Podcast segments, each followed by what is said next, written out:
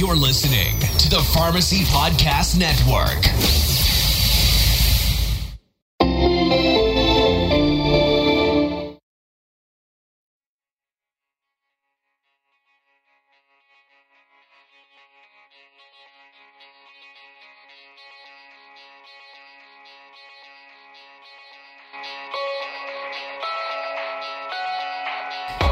Ever made an impact by standing on the sidelines, whimpering, complaining, or protesting without taking action.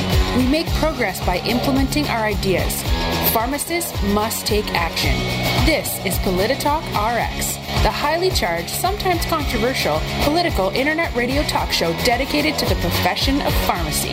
The policies that shape our healthcare system are complex, and pharmacists, pharmacy professionals, and industry stakeholders must have a seat at the table to participate in conversations, discussions, and debates, which lead to actions that drive change supporting the profession of pharmacy. This podcast is intended to shake up the status quo and promote change to promote the profession of pharmacy while advocating for better patient care delivered by pharmacists. Polititalk RX is part of the U.S. healthcare system's largest and most influential network of podcasts dedicated to our profession, the Pharmacy Podcast Network. Hello, hello. Welcome to another show on the Pharmacy Podcast Network. This is Polititalk RX. Today we have an amazing show. I actually have a very special guest. I think we've been talking for too long now about getting together. I have Antonio Ciaccia. Antonio, thank you so much for coming on today. Thank you for having me, Scott. Let me let me tell our our, our listeners who you are. So Antonio is the CEO of 46 Brooklyn Research, a nonprofit drug pricing institute, and the director of government and public affairs at the Ohio Pharmacists Association. Antonio, like I said, thank you so much for coming on today. We have a amazing show. We've been talking a lot, uh, you and I, and we've both been busy, but you know what they say, uh, if you want to get something done, you ask a busy person to do it. And I'm excited. It's been a little bit since we've been on the show, but here we are. So we're going to talk today about PBMs. They've been a hot topic for a while now. I think that you and I could agree heavily on that. And you've been doing some amazing work up in Ohio. So if you can, let's talk a little bit about the PBMs and where we are with them. I've, I've spoken to Congressman Buddy Carter from Georgia. I've spoken to Scott Knoer out of Cleveland Clinic. And now I'm with the guy the pharmacists are all speaking about. So please tell me, where are we and what is the current status of the PBM arena? Well, uh, Scott, I appreciate you having me on. I appreciate the ability to talk about it. The PBM industry is very complex and it has become a bigger and bigger component of the prescription drug transaction and a bigger, bigger component of the actual, of the pharmacy profession.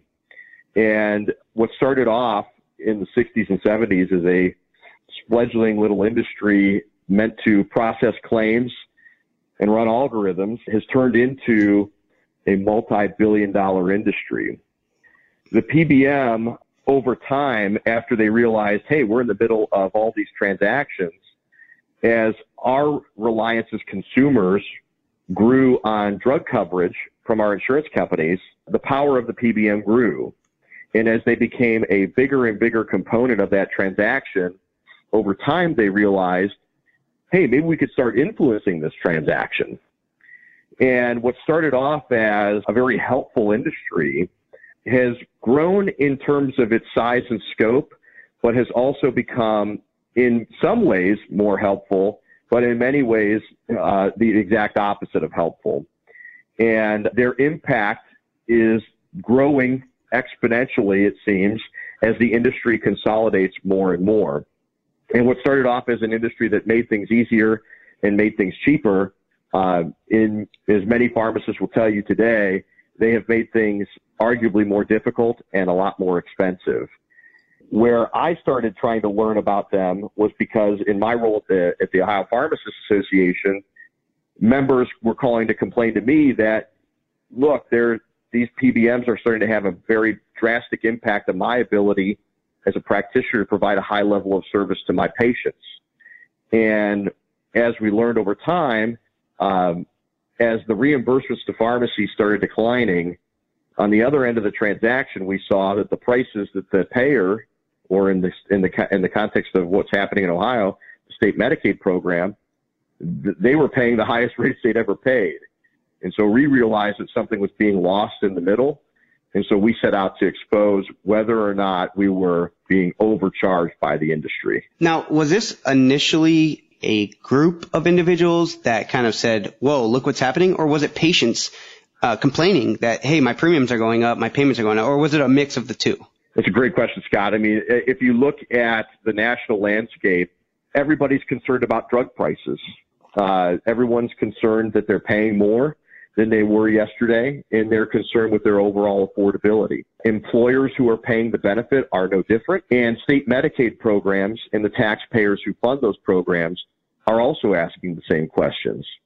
And so what we saw in Ohio was a, a legislature that was complaining that their drug costs were increasing nearly 20% over a two year period and then on the other end of the spectrum, where the money is essentially directed to go at the pharmacy counter, the amount of money that was being paid out to the pharmacies had never been lower.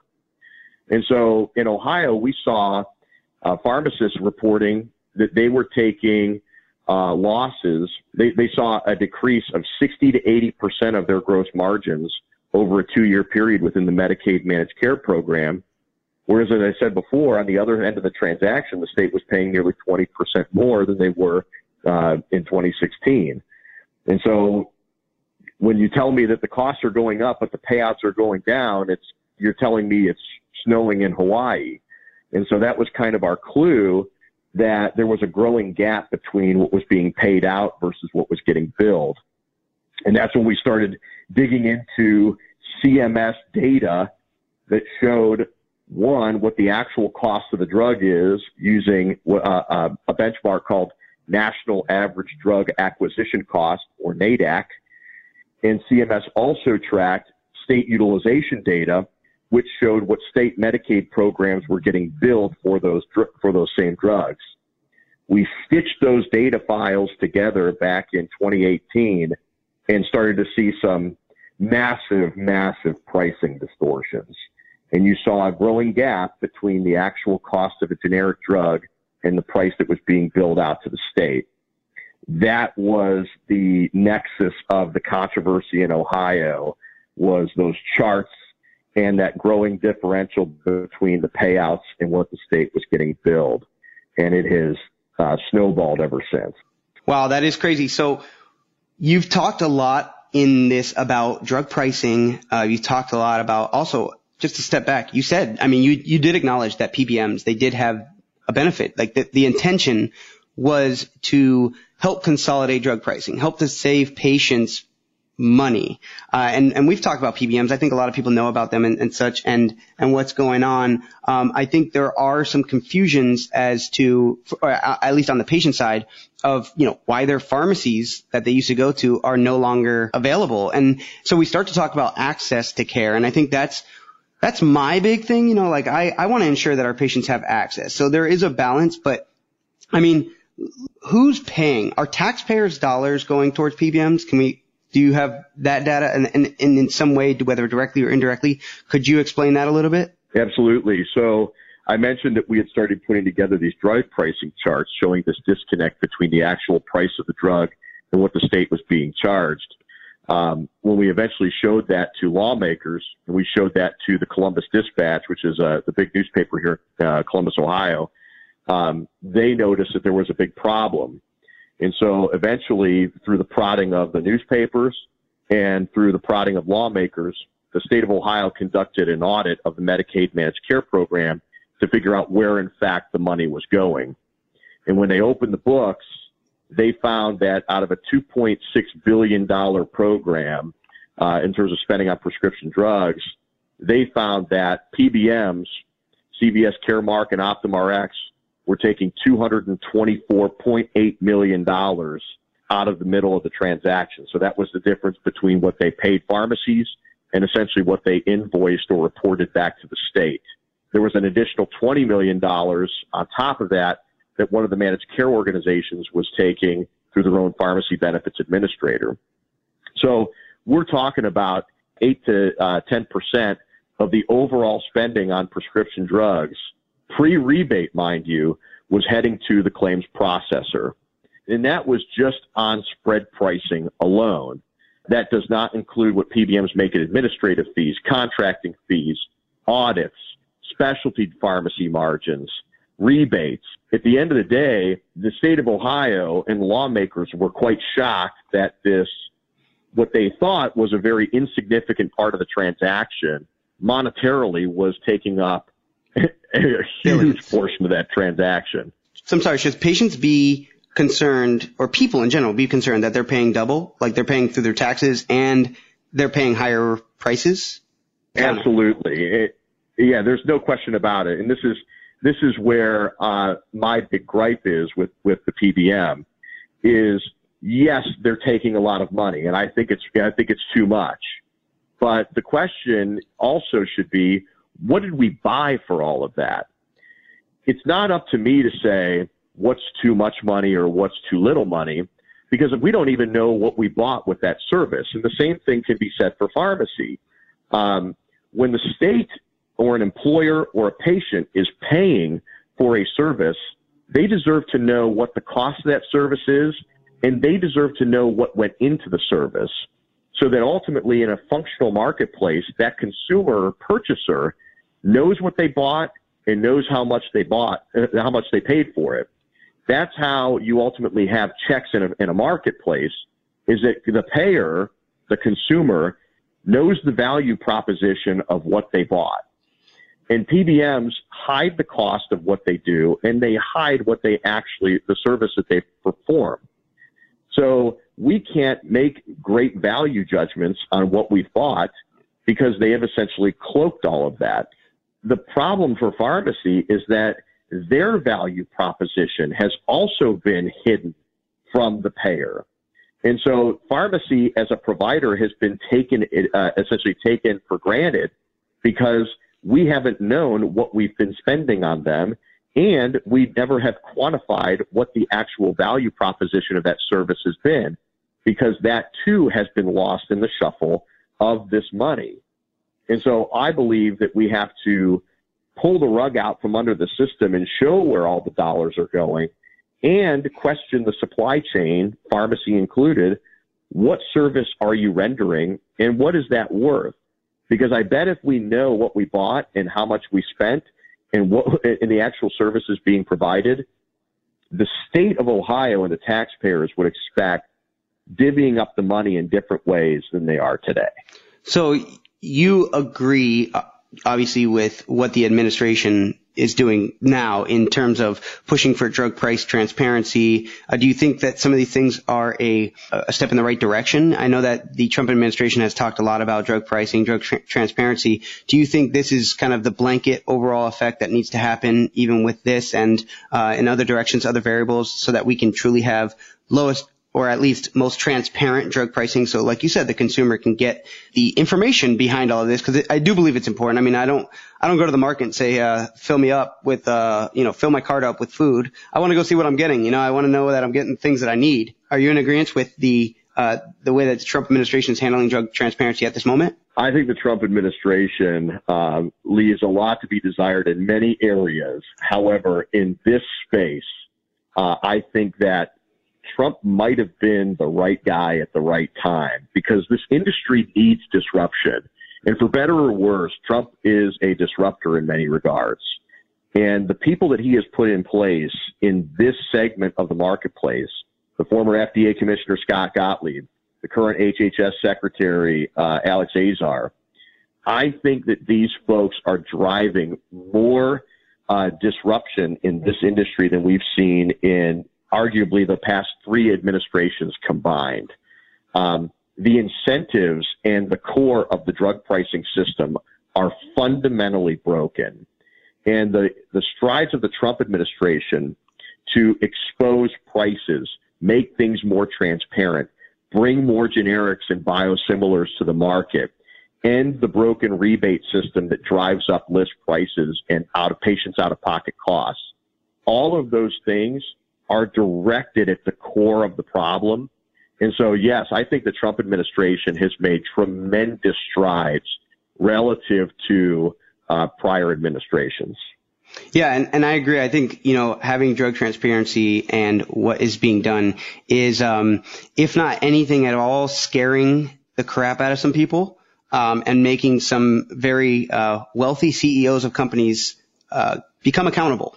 And I think that's very important because again, I'm, I'm all about public health uh, and, and I'm really about providing the best service. And I know you are as well, um, especially with what you're doing, what you're fighting for. So I appreciate that. I want to discuss, and, and we'll switch directions a little bit here because this is where uh, the time of the show that we've sometimes we talk about controversial things, and you know, I want to talk about something that to be to be honest, I I have found very controversial, and for the reasons maybe the wrong ones, maybe it's ego, maybe it's whatever. But what what would you say? Do you think that pharmacies, pharmacists have allowed some of this to occur in terms of the PBMs? Do you feel that way? Do you feel that we could have done more as a as I mean, you're you're with the Ohio Pharmacists Association, so you know, speaking from experience, do you feel that the engagement is low? Do you feel that, you know, pharmacists kind of wait, just like we wait for food and water to be taken care of, our garbage to be picked up or whatever, you know, automated services that we feel that our tax dollars are paying for? Do you feel that we, that, that people, pharmacists in general, feel that people are taking care of the issues and they're, they're not involved? Yeah, I mean, I, I'm typically pretty blunt about this. I think pharmacists in the aggregate are terrible advocates. They're by and large disengaged if you look at professional association memberships, not that that's, you know, the only metric, about two thirds of the profession belong to nothing, whether that's their state association, their national association, their local association. Um, an overwhelming majority of the profession is, is on the sidelines. And when pharmacists aren't active, when pharmacists aren't engaged, and when they um, are essentially along for the ride, that's when crap like gag clauses end up in your PBM contracts that's when your profession gets overlooked and railroaded. If you look at the nurses associations or the nurses profession or the medical association, those are forces to be reckoned with. They are always at the table. They are always setting the tone. Pharmacists don't do that. It's disjointed. We have every little club within pharmacy, you know, exists. You got your hospital pharmacist over here. You got your compounding pharmacist over here. You got your independent pharmacist over here everybody, you know, there, there's all these little fiefdoms in pharmacy. We're already at a, uh, pharmacists are all, already at a disadvantage because they're already a largely misunderstood, uninvolved profession. We do ourselves a disservice when we further separate into our own little uh, clubs and fiefdoms. And as a result, the message of pharmacy is very disjointed and largely muffled. Well, and I, I, to be clear, th- this is not necessarily, you know, uh, a, you know, I, I don't think that like, hey, pharmacists need to unite to go do X, Y, and Z. But the fact that they're not united and not speaking as one and not even really at the table in many regards, I think is incredibly disappointing. And I think it's exactly why where we are today. Well, let me ask you this. On the other side of this, what do you think organizations could do more? You know, like what can they do to engage more? Because look, I'm going to be completely blunt with you as, you know, as, as I have been and say that I feel like organizations can be better at marketing, branding. They can be better at taking on public health initiatives and telling the why, not just, you know, why you should pay me, but more so why we're doing this and how it's going to benefit you. You know, in anything, in any, you know, company, whatever it may be, a lot of people go to work every day. They sign in, they, you know, do their work, whatever it is, they complain on social media and they do it again the next day. Um, you know, there's got to be something more, obviously, than that, because to me, like having a crappy life would be the first, you know, sign to me that I need to start doing something differently than I was yesterday. But for a lot of people, it's not. So what what do you think organizations can do to engage? Is it is it fighting for lunch breaks to engage these members so that they know they're fighting for things like that? Is it taking on public health initiatives because we weren't the first people at the table to speak about opioids, for instance. I know that there's a lot of lawsuits going on right now, but we weren't the first people. I heard a lot of pharmacists saying things like, well, I'm not prescribing them and kind of wiping their hands clean. So what can pharmacy organizations do more in a general fashion to engage more members and be part, more part of their lifestyle as well? So it's it's a uh, this is a fascinating topic because I don't think there's a right or wrong answer on this. I think it's there's multiple layers to it. But I'll give you a perfect example. Here in Ohio, we have we have we are very fortunate. I've got uh, we have about five full time staffers at, at, at, the Ohio Pharmacists Association. We've got a couple part timers. we're fighting, you know, fights against the Ohio Medical Association, Ohio State Medical Association has 40 people. Uh, Nurses Association's got like 50. Yeah. Uh, their political action committees are essentially eight times, nine times, 10 times as large. So in many regards, the pharmacy associations are very under resourced. We're lucky in Ohio. Most other states don't even have close to that level of staffing. They don't have close to that level of budget. And so I'll, I'll, I'll put this in the context of, I'll, I'll give you a, a separate analogy. You've got independent pharmacies, let's say. I want independent pharmacies engaged in high level clinical services. I want them evolving their business models and I want them to do wonderful, amazing things for patients way beyond traditional dispensing roles. However, those pharmacies have absolutely no financial incentive to do so and their one main revenue stream has been depleted significantly over the last few years.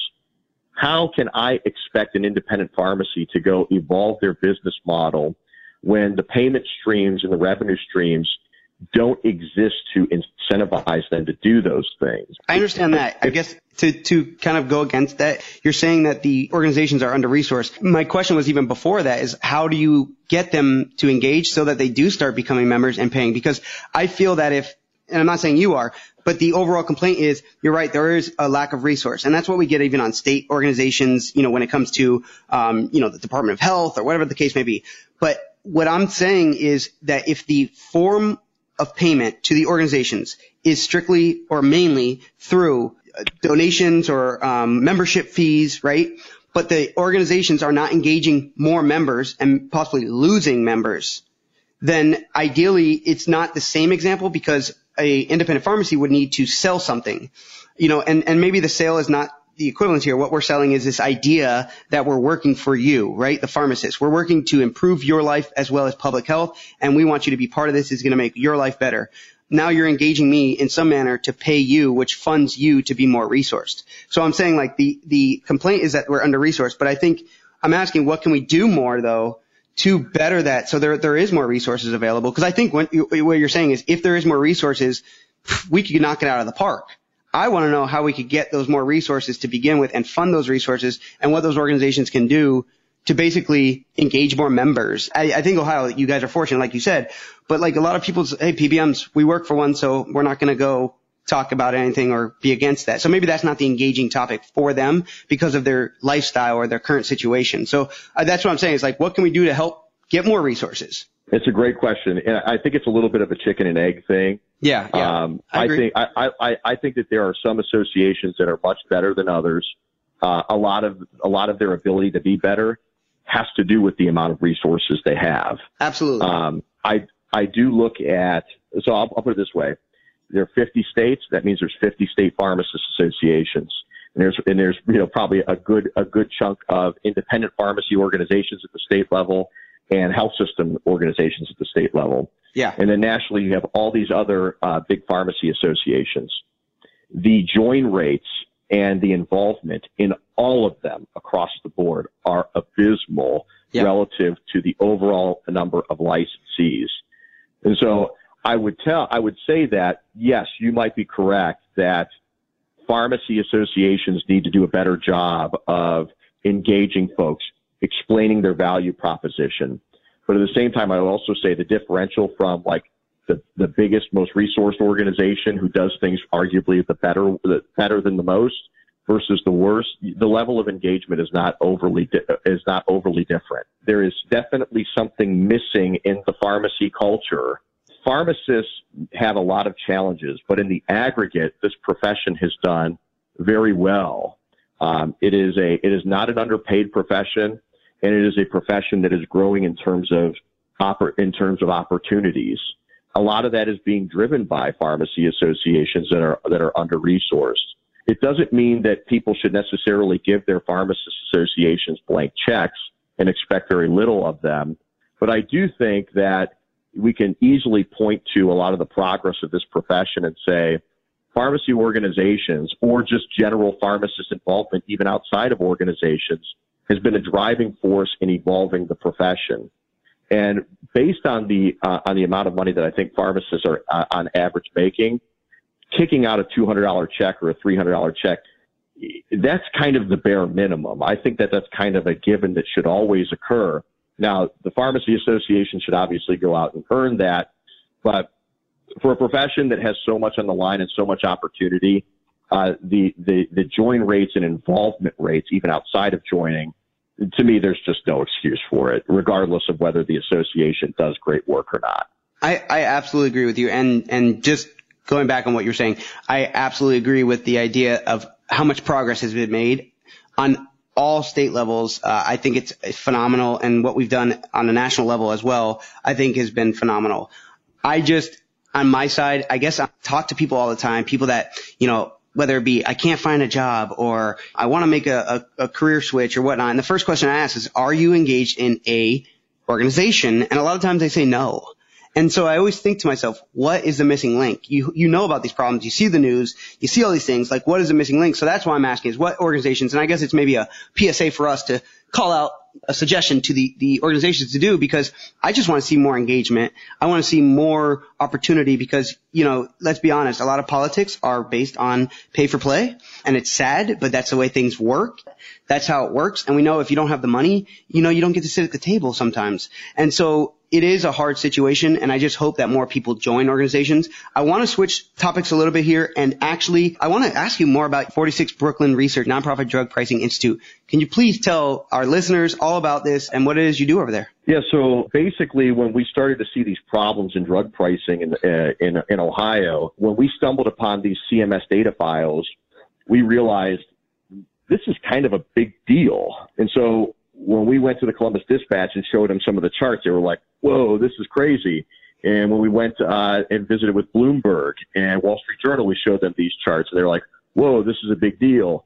And once we started talking to more and more people that were experts in the industry and they saw them, were like, whoa, there's something here, we realized, okay, the public deserves to know this. We can better educate people rather than running around with our laptops to, you know, New York and DC and, and Columbus, Ohio, here we were sitting on data for every state Medicaid program in the country for e- almost every single drug that CMS tracks.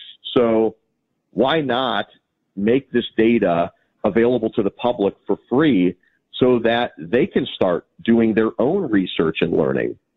Here you have all this drug pricing data sitting out there on CMS's website and no, it's it's living in boring, unusable Excel files. Yes.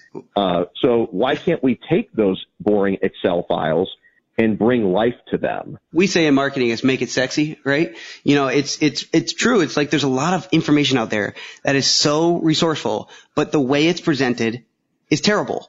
And so nobody engages in it, reads it, or takes time to, you know, just even understand it. And I think it's a problem. And what you're doing is phenomenal because you're consolidating the information and you're making it sexy. You know, you're making it legible. You're making it understandable and exciting, like you said. Uh, I, I think that's phenomenal. Honestly, I, I think what you guys are doing and, and as well as the engagements you're making, I feel that it's the backbone of a lot of what we're seeing now in Ohio as well is, you know, that information that people have uh, let's be honest, a lot of legislators, a lot of uh, even healthcare providers don't know everything. They can't know everything about every healthcare policy or what's going on every time. And so it takes leaders like yourself, uh, you know, in the company like you have at 46 Brooklyn Research to provide that. So I really appreciate everything you're doing there. Uh, I wanted to not cut the short. It's only because of time with the podcast, but we want to thank you, honestly, Antonio. I, I, think it's amazing to have you on. I hope that we could continue to engage. I know that, you know, you and I have a relationship outside of the podcast and we're going to continue to, to uh, chop it up and, and speak about these policies because I'm very engaged myself and I want to do whatever it takes to ensure that we have access to care, but also transparency of pricing. So I look forward to working with you. And I really, again, just appreciate you coming on the show today. Scott, I appreciate what you do, regardless of anybody, uh, whether it's pharmacist or non-pharmacist. I don't think anybody would disagree that this industry has massive problems and we're not going to fix them sitting on our butts. Uh, we have to get active. We have to speak out and start showing people what's happening in our industry. Podcasts like this help drive those conversations. So thank you for what you do. Hey, hopefully nobody gets too upset and just uh, turns us off. I hope they, they are understanding that a lot of these fears are acceptable. A lot of these concerns are are real, but there's solutions to be made. You know, it's not just about becoming the victim in all of these things, but more so like what you're doing and becoming accountable and giving us that empowerment to go out there and have a voice. So thank you for everything. And again, I look forward to working with you in the future. Thanks a lot, Scott. Guys, this is another show for Polititalk RX. I hope you loved it. I loved it. I loved the conversation. Our guest, Antonio Ciaccia, was amazing, and I hope you guys follow him. Antonio, can you give them your uh, Instagram, Facebook, where they can follow you at? Yeah, so uh, check out 46brooklyn.com, and on Twitter, you can find me at A underscore Ciaccia, C I A C C I A. All right, guys. So follow him. I'm telling you, you want to get educated, you want to know somebody that's really doing it really big and knows a lot of people. This is the guy. So again, Antonio, thank you. And uh, guys, thank you again for tuning in. Have a good one. Thank you for listening to Polititalk RX, part of the Pharmacy Podcast Network. If you're in the profession of pharmacy or if you're in the healthcare industry, you can't afford to sit idle and not be informed about your profession. We ask you to share these podcasts with your fellow pharmacy associates, your state and local government officials, and get involved in politics in some capacity, starting with being informed. We must take action, but only when we're educated and understand the issues and policies which lead us to a better tomorrow for our profession. Be sure to follow us on Twitter at PolititalkRx and send us an email at polititalkrx at gmail.com.